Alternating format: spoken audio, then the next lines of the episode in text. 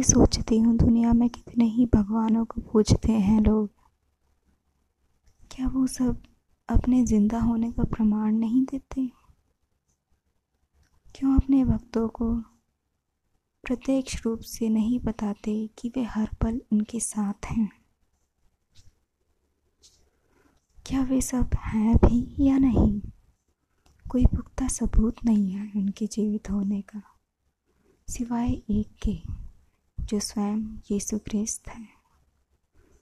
Jesus ने तो जाने कितने ही साक्ष्य दिए हैं अपने जीवित होने के, अपने ईश्वर होने के।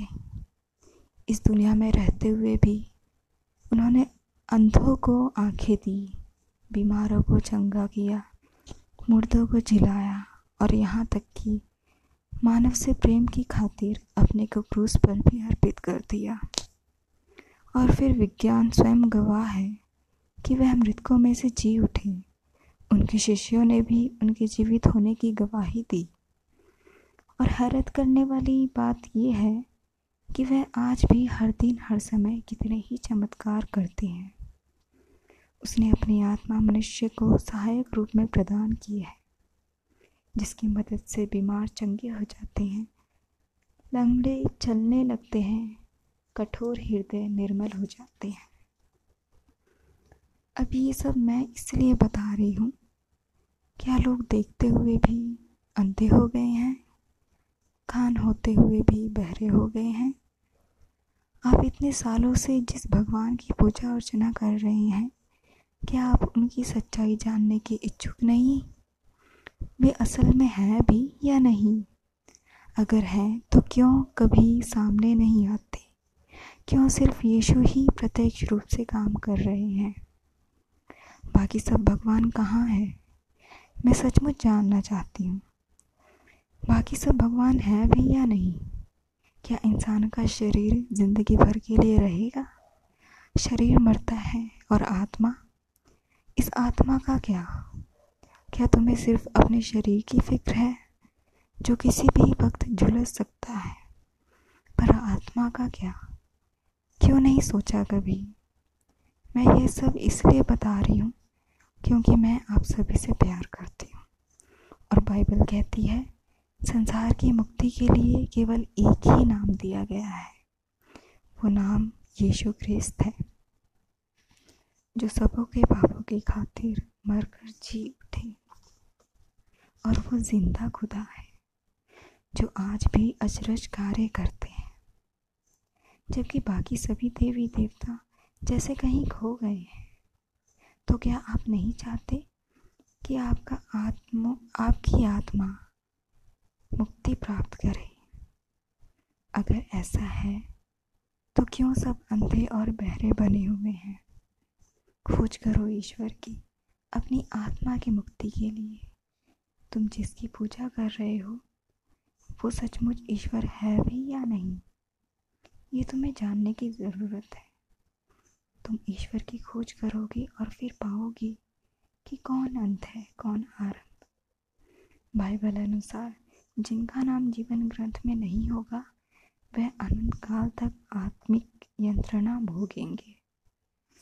सोचो एक बार, तुम जिसे पूजते हो, अगर वो मात्र इंसान है तो क्या तुम्हें नहीं लगता, तुम्हें सच्चे ईश्वर की ज़रूरत है?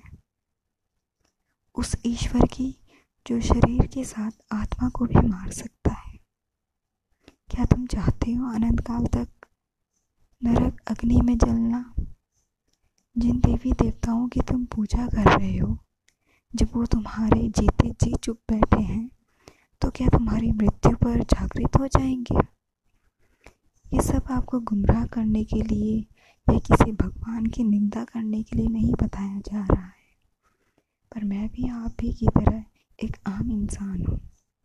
यीशु ने कहा, दुश्मनों से भी प्रेम करो। अपनों से तो सब प्यार करते हैं। और मैं अपना दुश्मन किसी को नहीं मानती, पर आप सभी से प्यार करती हूँ और हर एक का भला चाहती हूँ। क्या आपको एक आम मानव होने के नाते एक दूसरे की फ़िक्र नहीं होनी चाहिए? कि हम सब के सब मुक्ति प्राप्त करें। कितनी ताजुब की बात है। ईश्वर स्वयं मनुष्य बनकर इस दुनिया में आता है। इंसान से प्यार की खातिर निष्पाप होते हुए भी इतने जुल्म और क्रूस सह लेता है और तब भी मानव को माफ़ कर देता है। और इंसान उससे पहचानता तक नहीं। ऐसा महान ईश्वर कौन है जो मानव को खाने के लिए अपना ही शरीर और रक्त देता है। इससे बड़ा प्रेम और क्या हो सकता है कि कोई किसी के लिए अपने प्राण ही त्याग दे? यीशु ने हम पापी मनुष्य की खातिर अपने प्राण त्याग दिए, किंतु वे ईश्वर थे, इसलिए जीवित हो उठे। विज्ञान भी इस बात की पुष्टि करता है कि मिस्सा बलिदान में आशीष की हुई रोटी प्रभु का शरीर में बदल जाती है। दाखरस उसके रक्त में बदल जाता है।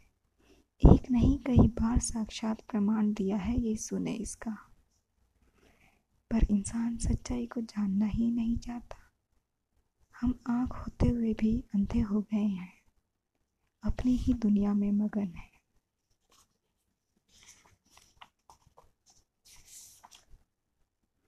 आपको ये सब बता रही हूँ ताकि आप सच्चे खुदा की खोज करें।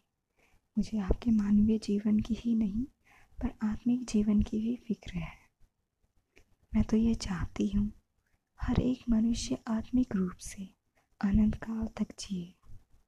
पर यह संभव नहीं, ये भी मुझे पता है।